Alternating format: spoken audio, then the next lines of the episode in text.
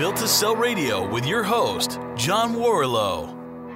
Hi, this is John Warrillow. You're about to hear an interview with Jeff Davis. Jeff sold Legal Artworks back in October 2014 and has an interesting story of an 11 year run where he was able to build out a business where he was only really going in once a week.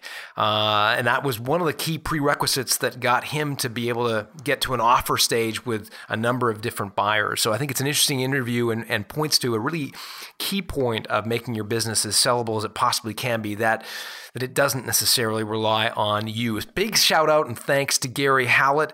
Uh, Gary is a certified value builder and uh, runs a company called Gateway Business Advisors. And Gary nominated Jeff as an entrepreneur we should speak to. Gary and Jeff know one another, both from Jacksonville, Florida, and Gary had introduced us to uh, to Jeff, so we were just grateful for that. If you've got a nomination of someone we should interview for Built to Sell Radio, please go to builttosell.com/nominate and tell us about who we should interview because we're always looking for great interviews, people who have sold a company before. So without further ado, Jeff Davis. Hey, Jeff, thanks for joining us. Yeah, I'm happy to be here. Tell us a little bit about the business you recently sold. So it was a real niche business, and usually when somebody asks me what I do, I just go right into an explanation because I can tell they're not going to know what I'm talking about. But it was a medical legal trial presentation company, which is basically a litigation support company. So we helped trial lawyers visually communicate their cases and so I had a staff of medical illustrators, computer animators, graphic designers, interactive programmers, and law firms, uh, primarily in uh, personal injury, medical malpractice, nursing home negligence. Uh, law firms would call us to help them uh, present their case and make it more compelling and more persuasive. So when I drive along the interstate and I see those big billboards, it's like you know, hurt in an accident, call, you yeah. know, blah blah blah. Yeah, those, those, guys were your customers. Yeah, I saw those as prospects. Yeah, I got it. Okay, okay, and then you would draw things that would help a, a jury or a judge visualize sort of the the case and and the litigator yeah, sort of case. Exactly, Ana, uh, anatomical images, surgical images. But we, we ended up expanding into corporate litigation, construction litigation. Okay, that's a crazy business. How on earth did you get into that business? Yeah. Well, um, I'm an entrepreneur first. I, have always been artistic as well. And so uh, I was always really clear of that I didn't want to be a starving artist. And uh, and I was always, you know, when I started my first business when I was 15, I pitched this big uh, national clothing line. I had my parents drive me to their corporate headquarters. So for me, when I, I always only wanted to do something I was passionate about, I've never been interested in just getting a job. And so, you know, I started a skateboard company when I was in college, uh, like skateboarding. Uh, when I realized I was good at drawing, I thought, what would be a realistic business that I could create around my passion for drawing stuff? And so I created this business that I could draw for a buyer that has a budget and is an ongoing need you know so i started to I started to look around and i saw medical and legal and uh, and they've they're you know there's high stakes they're asking for sometimes millions of dollars so they can have a budget for stuff like this and so um, ended up making my I went I went and got a master's degree in medical illustration. Now in hindsight, I realize I could have just hired a medical illustrator, but in my 20s that seemed like the smart thing to do. And so I got a master's degree in medical illustration and then uh, did my master's thesis specifically on medical illustrations for litigation because even though I'd never heard the term a business plan, instinctively I knew I need to start figuring stuff out and so my master's thesis was essentially my business plan. And you started this business when, Jeff? In 2003. 2003, and then you sold it in 2014. So, yeah. kind of 11 year run. You know, give us a sense of how big the company got. What what what was your uh, number of employees or whatever you want to describe? Yeah, so I, I incorporated out of my parents' converted garage, uh, which was kind of like a garage that they're turned into a room that over the years turned back into a garage with a tile floor. And uh, I had a net worth of about minus five bucks. I think I'd overdraft by five bucks uh, on something to get it started. and I just worked my face off and called every firm. We I grew it. To, at first, I was just marketing it locally, and then statewide, and then all over the country. Um, I went from just me to a staff of nine people really quickly. Um, and, and, at that point, I started kind of transitioning more to independent contractors to fill in roles so we could scale up or down with seasonality and things like that. But, but uh, at the time I sold, I had clients in, uh, I want to say about 34 states around the country, maybe a little more. That's fantastic, fantastic. And so, what what made you want to sell? Was there a triggering event that that made you want to sell the business? Yeah, so there was. I started to get an overall sense of it, and then there was a particular event that triggered it. Uh, the overall sense of it was I, I started to i mean i'm just really passionate about entrepreneurship in general and being around entrepreneurs i love to surround myself around other entrepreneurs and ceos so i had this idea of this community of uh, entrepreneurs and ceos that i wanted to create here uh, where I, in the area where i live and I started thinking about that and how it would look and all that stuff. And I started to notice I was I was starting to get more into that than uh, my quote unquote day job. And so around the time that this was happening, I'd, I had recently hired a new salesperson, and um, as you know, that can just managing sales people can be kind of stressful in general. But I had this one particular new sales hire that kept continuously missing, kept saying, "Oh, I can't come in today." Oh, texting, "I'm not going to be able to make it today." And uh, in, in their first six months, had taken off more time than two employees that had been with my company for almost ten years combined. Hmm. And uh, and I had a talk and then another talk, and it was basically like, "All right, this is you know this is your last chance." And so.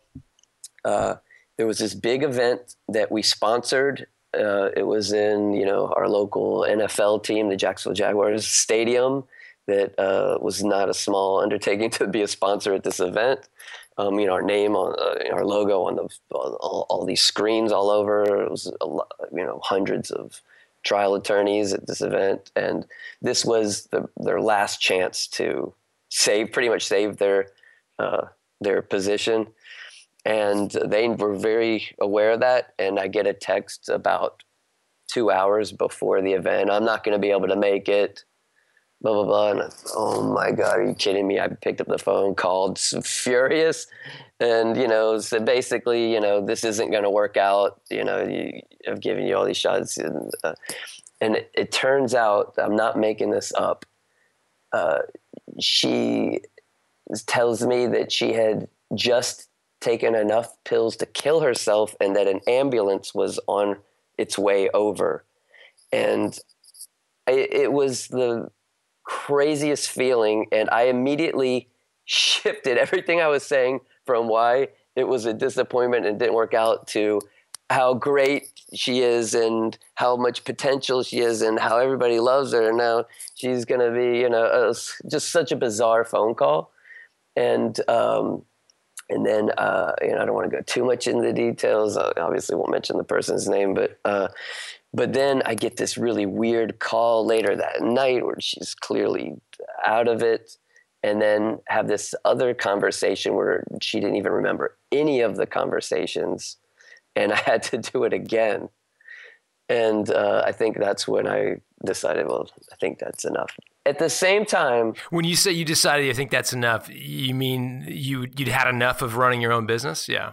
Yeah i think it's time for it's time for a change because i was already thinking about it now at the same time as as those two things that i mentioned uh, another part of it was i had taken and we can get into this in a minute i had taken myself gradually more and more out of the business to where i got myself to where i was barely doing anything in the business at that time and uh, it, as all these other things are all going. So it's not just one or two things, but at the same time, I had people that had been with me for literally a decade, and I felt like the business wasn't fulfilling its potential. I knew that, and it was still growing a little bit, you know, but and it was it was easy money, but at the same time, I kind of started to feel a little bit guilty about that, and I felt like it's time for the if the business was uh, one of my kids, it's time for it to go to college and become a grown up and, and and why didn't you want to take it there jeff like why why because it, it sounds like you'd built it up to be a successful company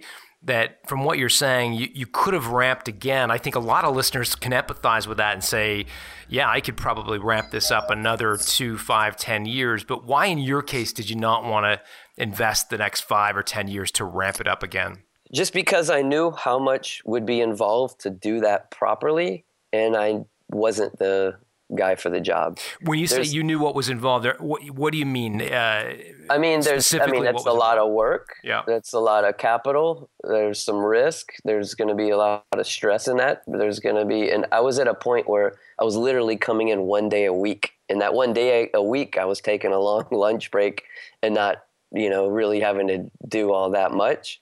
Um, How'd you I swing that with your employees? Like uh, the other, how did you kind of finesse and talk around the idea that, well, where's Jeff? It's he's only here once a week. Yeah, no. For years, I was always felt like I had to be the first one in and the last one out, and and I was for years.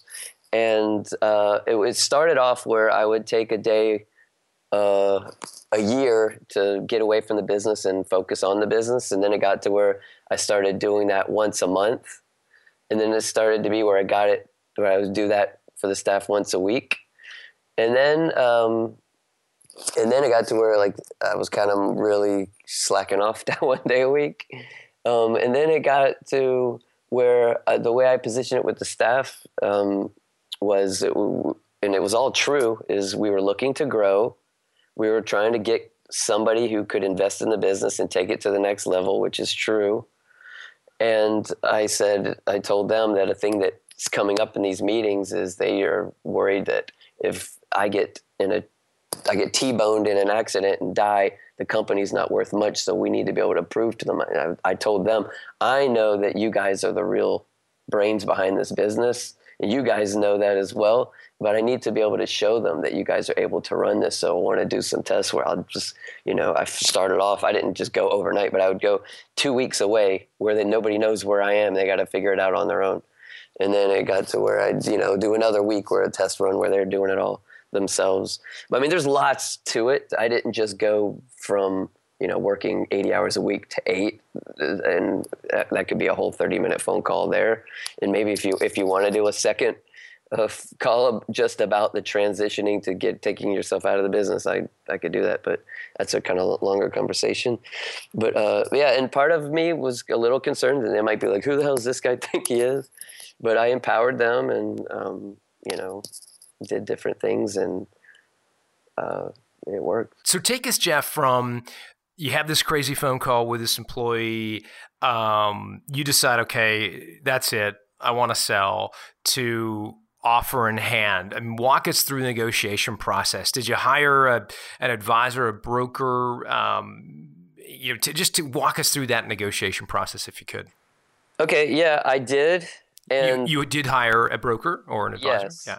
Yes. And um, uh, and then I also did things on my own as well, and that would be something that I would tell your listeners to do is sort of like you know, if you were going to hire a realtor to sell your house, you wouldn't just think, oh, well, I'm giving them a piece of it. They should keep the house clean and, uh, uh, you know, and make it presentable and make it available or, you know, whatever, you know. I did whatever I could on my end as well. And so one of the, one of the things that I did was I identified people who had sold businesses for a good amount. Ideally, people had sold similar kinds of businesses if possible. And I picked their brains, um, became a student. Uh, books like yours are uh, invaluable to thinking about things that you wouldn't think to do until it's maybe a little too late.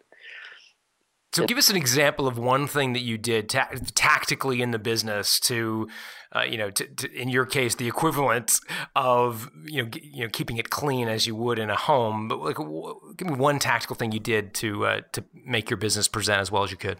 One of those things was to get myself out of it. There's a thing called the key man discount, uh, which uh, you know I have a mentor who's a venture capitalist, and um, and he was telling me one time over lunch about this keyman discount a few years ago and how basically if if they a buyer feels like the key man or woman whose you know company it is without them all you know the company is not the same they that's the key man discount. And they'll discount uh, a good chunk because they realize that that person is you know kind of holding it together and without them there's not nearly as much there to it.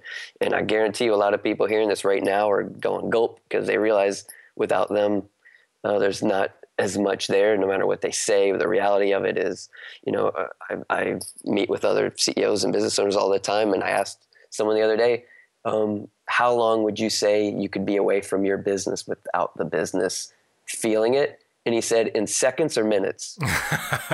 that's a problem. So you yeah, get, that's a problem. So yeah, go ahead. No, I was just gonna say. So you get the business um, ready to sell to make sure to basically you proof it so that you're you're you're making sure it runs without you. Yeah. Another uh, thing. Yeah, go I ahead. Did, yeah, another thing I did was I identified growth opportunities, but not just pie in the sky opportunities. Like I literally thought them out and how it would happen and what it would cost. And you know we need to hire a person to do this and that would probably be about this much a year. Uh, and this is how we would do it. We'd do this. I mean pretty like i pretty much gave them a blueprint of i personally gave them 12 growth opportunities. Um, another thing that i did was i tried to you know everybody has this hockey stick looking projection of sure we you know, we've plateaued for the last three years, but uh, the next three years, oh, look out, it's going to get crazy. Um, you know, they don't, they can see right through that. So I tried to get, if I'm going to project growth, you know, over the next few years, I'm going to try to get the first year at least looking like that. So uh, we even initiated a new division and got some revenue coming in from a new division um, I identified over a hundred potential strategic buyers. Wow, a hundred Over a hundred, and and so you know you might think, oh, I'll think of like I could think of three or four businesses that this might be a good fit for. Maybe geographically they don't have any business in this market and maybe this would be a good market for them to go into. Or maybe defensive value that maybe one of my competitors might, might be good for them to be able to acquire it instead of some big company acquiring it and taking over. And trust me i was leveraging that you know in the selling of the business too uh, all those things. So um, uh, and and I would, uh, you know, who who has complementary businesses that this would be a perfect upsell to what they're already selling. They already have buyers buying things that this would be a perfect thing for that they could just easily add this to their point of sale or um, you know this would they sell something that people would buy before this. Sure. And but i but i yeah i identified over a hundred of them and did you get so walk us through the actual, you know, getting very tactical, the actual negotiation itself. So you had a broker. Mm-hmm. Um, you gave the broker obviously this list of 100 potential strategic acquirers. Mm-hmm. Did they run a formal process where they, they sought out, you know, strategic acquirers? Did they did they advertise the business? Like they went, yeah, they, that. yeah, they went through that list, and I think they might have pulled a few out that they thought wouldn't be a fit, and they added some uh, through their own resources, and uh, you know they had a whole other network of businesses, including financial buyers. And for anybody listening that's not to understand the difference between a strategic buyer and a financial buyer. Strategic buyer is a buyer that uh, you know it makes sense strategically. So not just an investment; they actually know about it and can see where it fits into their overall strategy. They'll pay more, by the way, than somebody who just sees it as somebody buying it. And so we, I had meetings. You know, they were more, you know, finding potential financial buyers. Maybe somebody who who was semi-retired but wants something that they can do and grow, or maybe somebody they, they have a lot of money and they're looking for a, an opportunity for their now grown child that to be able to get involved in and help them grow.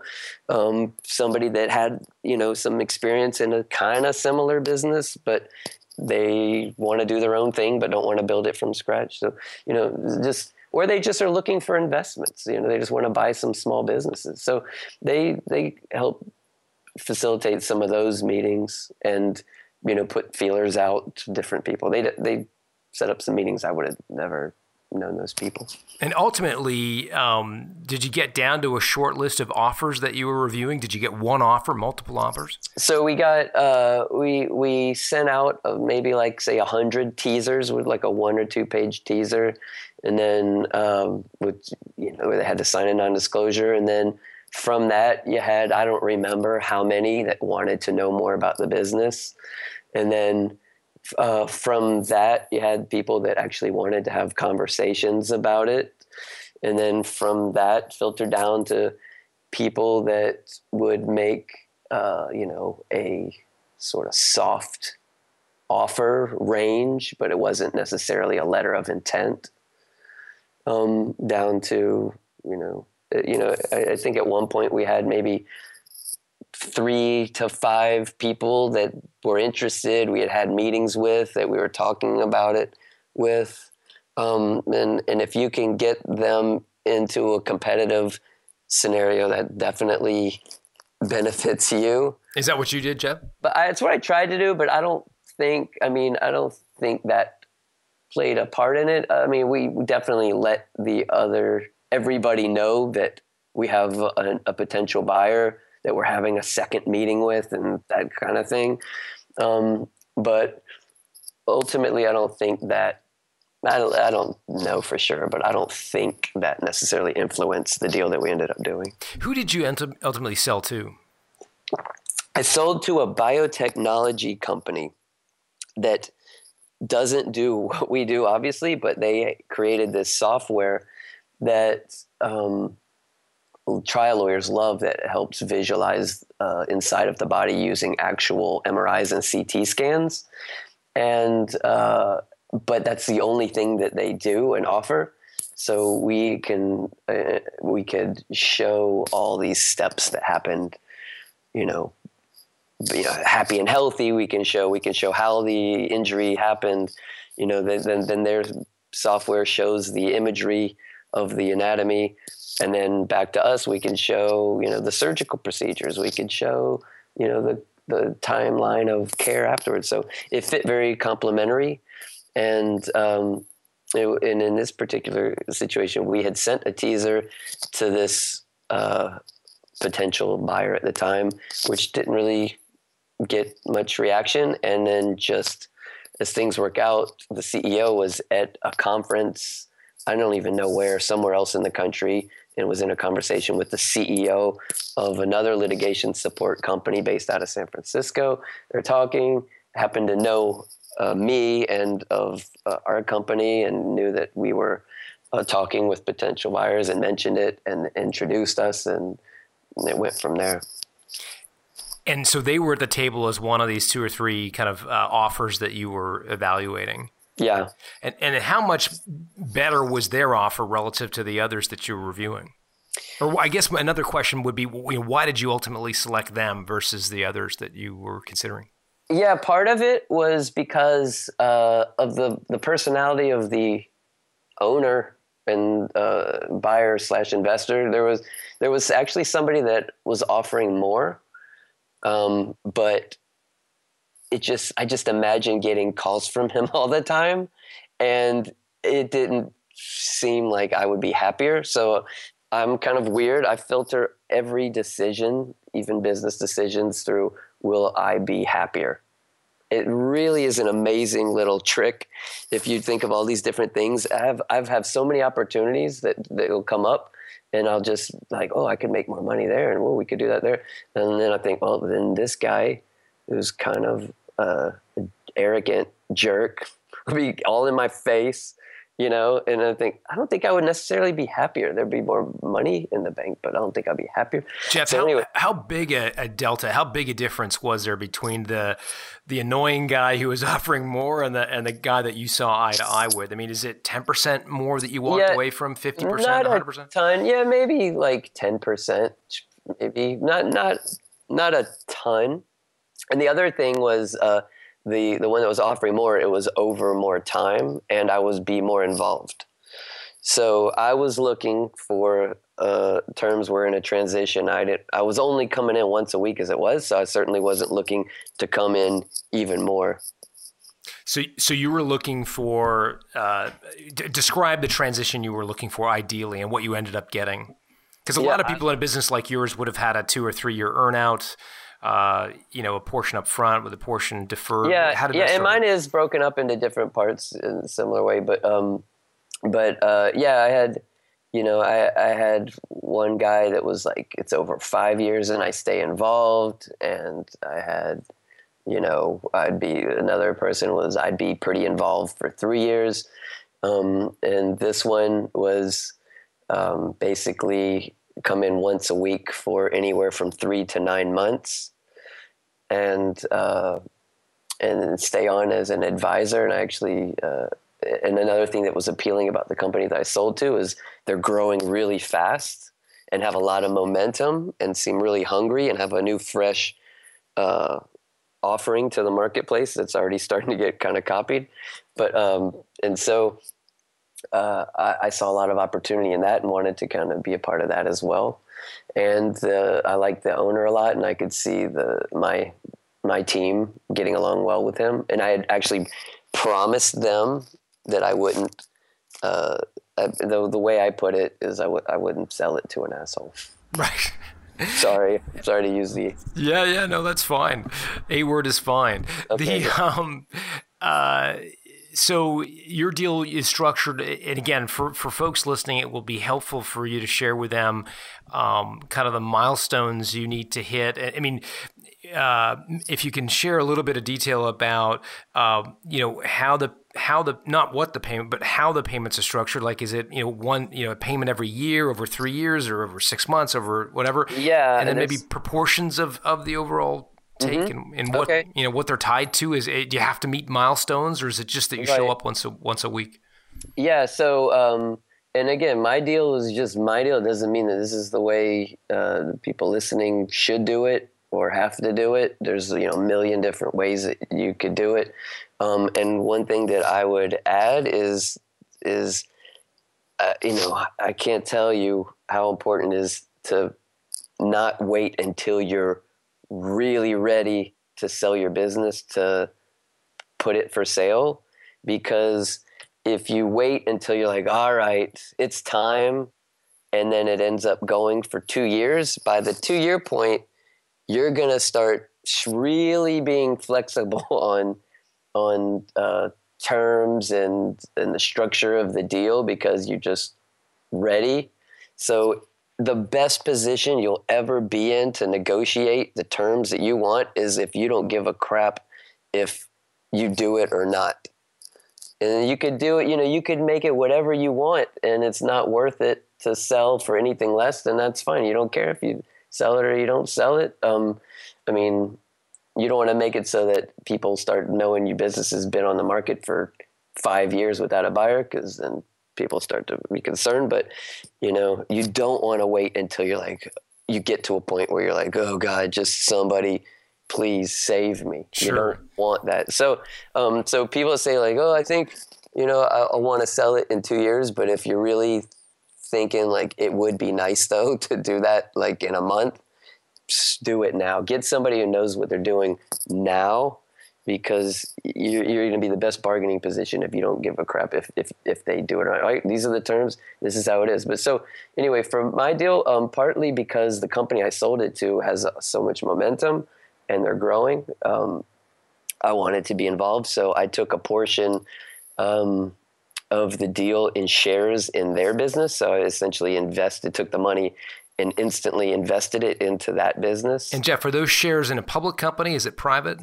It's private, but as we speak, it's in the process of becoming publicly traded. Literally, uh, the CEO is telling me it could happen like between Wednesday and Friday of this week. And how do you how do you structure your shares so that you're not diluted in the in the event that the CEO brings on additional investors or like did you have any provisions to make sure that your position doesn't get diluted?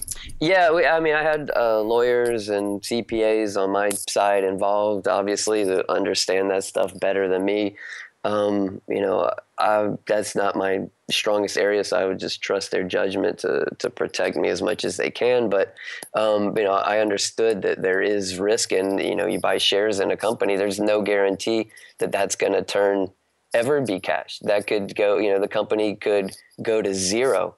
I understand, and, and even in the documents, I signed documents when getting those shares that flat out would say, you know, you understand that you you shouldn't invest unless you're willing to lose this money, you know. And so, you know, I'm an entrepreneur. So I think I said it. I was like, you know what? I told my lawyer, I was like, I'm an entrepreneur, man. This is this is what I do. I take some chances, and so uh, you know, and there's no telling that you know, it could go public and tank. But uh, so, what portion of your deal did you take in shares? Like, yeah, so I split, percentage. Yeah, I split. I split it. You know, more or less about a third, a third, a third. So I get, uh, I get every year for the next three years, I get a lump sum payment wired over, and uh, I got I got uh, a closing an amount at closing. I got an, an amount that I get every year for the next three years, and then I got an amount in shares uh, in the business, which you never know. I mean that that part that could end up being worth more than all of it combined two years from now, and it could be nothing but uh, you know. yeah, that's what it. I'm. You can tell my wife isn't sitting next to me when I say that. She'd be like, "Take it all in cash, Jeff. What are you doing?" Yeah, no, she believes it. You know, she she usually trusts me and and is willing to. And I, I, I laid it out to her, you know, the terms. She's like, "Oh, if you believe in it." Now, Jeff, the, the lump sum that you get once a year over the next three years is that yeah. con- is that contingent on the business right, meeting yeah. certain certain targets or thresholds, or is it to a degree? Um, and so what we did was uh, we put a bottom on it. We put a floor on on how low it can go, so I'm guaranteed a certain amount. So what they'll do, if anybody's not familiar with that, is they might say you get X amount each year, depending on the performance of the business, and if uh, the revenue drops below this amount, then instead of you know what you hoped you're getting, you're actually going to get this amount to keep to incentivize you to you know keep it going and stay you know doing whatever you can to grow the business. Um, and we, I do have that, but I also have an upside as well. So there's an upside and a downside. So if the company's crushing it, then I can get more than that amount as well. And so and we put a floor on the downside. So and is that contingent on your your piece, like your basically division of this larger company's performance, or is it the performance our, of the overall company? Our our particular company within the bigger company. Yeah, within the bigger company, our particular. So then, they, and they compared they they used the trailing 12 months as the um, sort of baseline of what it's measured against. Got it. And then so would you mind sharing uh, not the numbers but more like the multiple of earnings the the kind of that you'll that you'll ultimately you got i guess for that the the business at the kind of floor level? Um, do you have a, a sense of what that equates to in terms of a multiple of ebitda? Yeah it was uh, i think just under five, just a hair under five times EBITDA. And that was the floor. Uh, yeah, that that's that was the sort of the baseline. Got it. I think then, we had we had a little cushion below before it affects my amount, but uh, it's been about eight months. I haven't looked at it. I don't even remember. I'm kind of a set it and forget it kind of guy. uh, well, I'm glad you brought that up. I'd love to know. Um, kind of what life has been like uh, since the sale. You just, I mean, you really just sold the business a few months ago. So, I mean, what's been the most surprising thing about life after selling a business? Yeah, I guess the, the first starting with my feeling when the deal was official. Um, I was kind of surprised. I bawled like a little baby. I didn't cry like that when my kids were born or my wedding. I mean, I was bawling crying for me personally. Now, I was overwhelmed with emotion. Part of it was like, wow, I did it. I did it just because I, I realized it's such a small percentage of businesses that are able to be sold. I mean, a really small percentage of businesses are able to be sold. Um, I, I got uh, a good amount that I was really happy about. It was going to enable me to do some things I wanted, always wanted to do. Um, and part of it was I was I worked so freaking hard the first few years. I mean, you can't imagine three in the morning, four in the morning, coming or going downtown with a suit and tie, working 20 hours. I worked, you know, all night, every night, every weekend, all weekend. I mean, for years, started it from nothing. For I told you, you know, minus five dollars to where I grew it to this business. I felt really proud of myself. I felt uh, really happy about what I could do for my family. I felt uh, it was a long journey of meeting of, of the selling part. You know, I was met met with buyers that would almost happen, then it fell apart. Then this other buyer would almost happen, and then almost fall apart. And then you know, it's it's exhausting. So emotionally, I was pretty drained. I was already you know almost down, and then that was like the knockout punch. And then part of it was just nostalgia. You know, of like this was my baby, and it's officially you know somebody else's company. But overall, good feeling, good feelings. Um, so uh, I had, you know, I had drinks out on the counter. I had even made a playlist of songs just for when it was official. Um, so that was kind of surprising to me. Um, another surprising thing is the reaction that uh, people uh, have when I tell them I sold my business. It's sort of this wow, like surprise look. Like, how did you do that?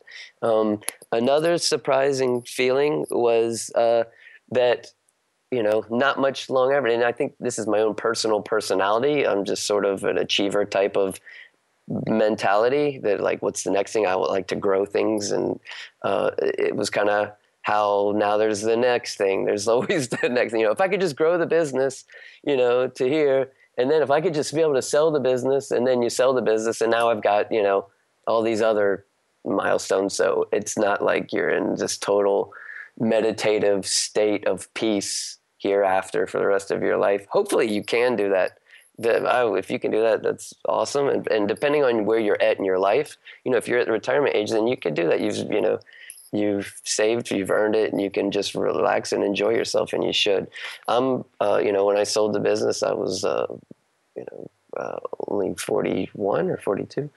Um, and so, uh, a lot of, you know, a lot of living. I'm I'm planning to go skydiving when I'm past hundred. So uh, I got you know I'm not done. It was, it was kind of surprising that it was just replaced with the next thing to start, and actually gave myself even more work starting something from scratch. Was there was there any? Uh, I mean, did you go through in your mind?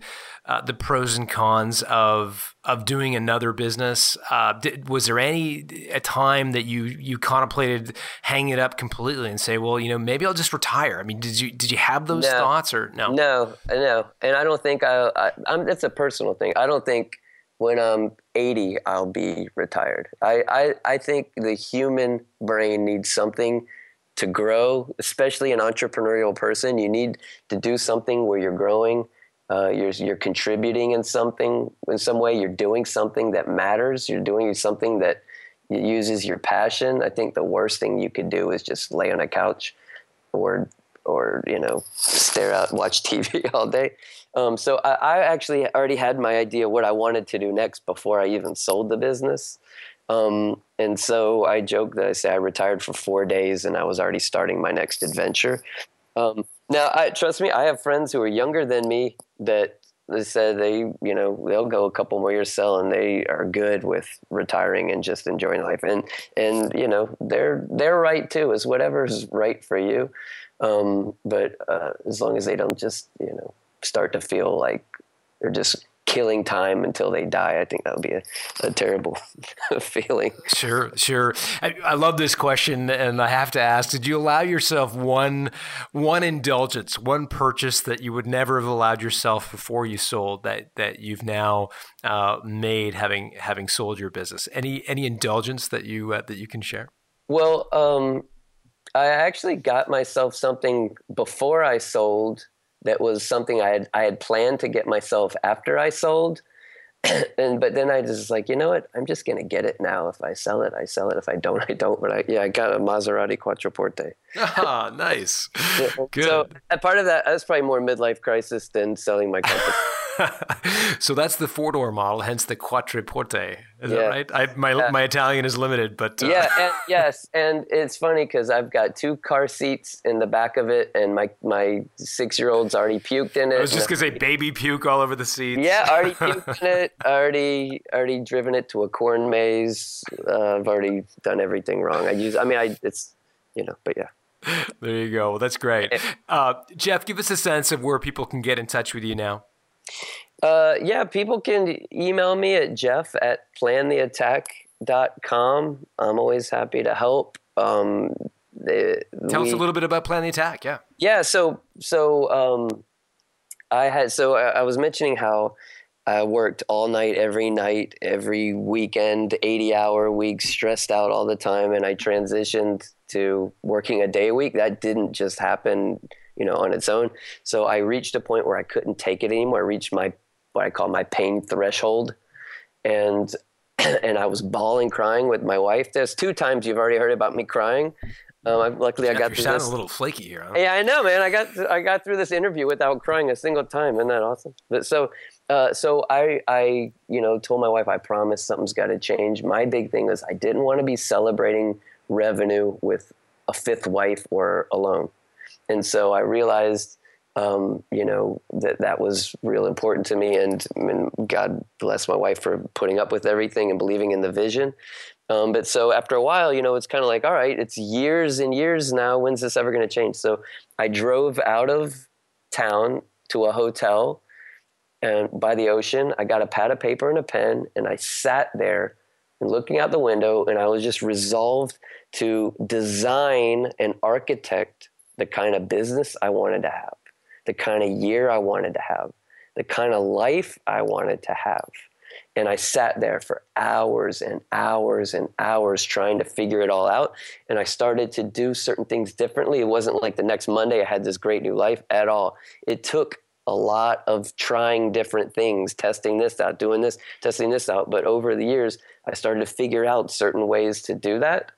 And so I went back the next year. I did it again at the same place. And over the years, I started to fantasize about this day where entrepreneurs and CEOs from all over the place could all get together, disconnect from their businesses, disconnect from their email, from their phone calls, from the you got a second questions, get in a ballroom, all with other like minded entrepreneurs and CEOs who are in the same boat, and plan their attack for the coming years. So um, in December 2013, I didn't know if anybody else would want to do it. I just reserved a ballroom, uh, hired the top, you know, event planner because I'd never put on an event before.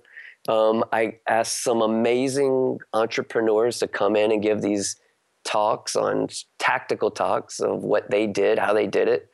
Um, people who are actually crushing it or or already crushed it. Um, and uh, and then had people had a place where people who wanted to be in that room could go register, and we called the event "Plan the Attack." Um, it ended up being one of my favorite days of my entire life. It was, I mean, unbelievable day. Um, and uh, you know, we had uh, nobody even knew who the speakers were. All the speakers were surprises. So I started telling this about this guy who sold a business for 1.2 billion dollars in Dubai and pretended like I couldn't remember how he did it. So I had him come up on the stage and tell the story um, and stuff like that. I had two brothers who sold, did, did, they still own their business, but they went from three people to now over 700, doing over 400 million a year in revenue. Uh, talk about what they did to grow that way. They did that in nine years, by the way. They're like in their early 40s. Um, but but opened it up to anybody who owns a small business, even if they're an army of one, could be in the room with all these people interacting and brainstorming. It was an amazing day. So we did it again last year in December, and we're going to do it again uh, this year and got an even bigger ballroom for it this year but it's still a pretty small event. So jeff um, that's so we checked that out at plantheattack.com yep yeah yeah. And you're jeff at plantheattack.com and jeff is j-e-f-f right? That's it yeah. awesome. Jeff thank you so much for joining. I think your story is inspiring for many. I really appreciate you sharing it. Uh, no i'm happy to to do it. I, I feel like if i didn't I mean, after all these different guys were willing to share their experience with me. I'd be a, a jerk if I didn't uh, share it with other people. So uh, I wish everybody the best of luck. Just have a ton of perseverance. And I'll leave you with this the day that the company sold, all the paperwork was done, all the documents were signed. And I was at my house. It was a Friday afternoon, and I was pacing back and forth, back and forth, back and forth. My wife's sitting there on the couch. She's like, "I don't understand. You just said everybody signed all the deal, all the paperwork isn't is done. Why are you so nervous? You're making me nervous." And I said, "When they wire the money, that it's a deal as far as I'm concerned. so she gets out her phone. She goes to our bank, you know, our, the bank app on her phone, and she looks at it, and it's not there. You know, she's like, okay. So just she just keeps hitting the refresh button. A couple minutes go by. She's hitting the refresh button on the couch. I'm just pacing around like a madman, and then all of a sudden, I hear her say, "Oh my god." And I went, no, no. She turned the phone, showed me how our account had changed. And that's when I just started bawling like crazy. And we hugged each other, and I poured myself a cocktail and turned, played my uh, CD of songs that I had planned out for when that moment happened. And it was one of the best feelings ever. That's awesome. What a great story to end on. Jeff, thank you so much. Yeah, man. Anytime.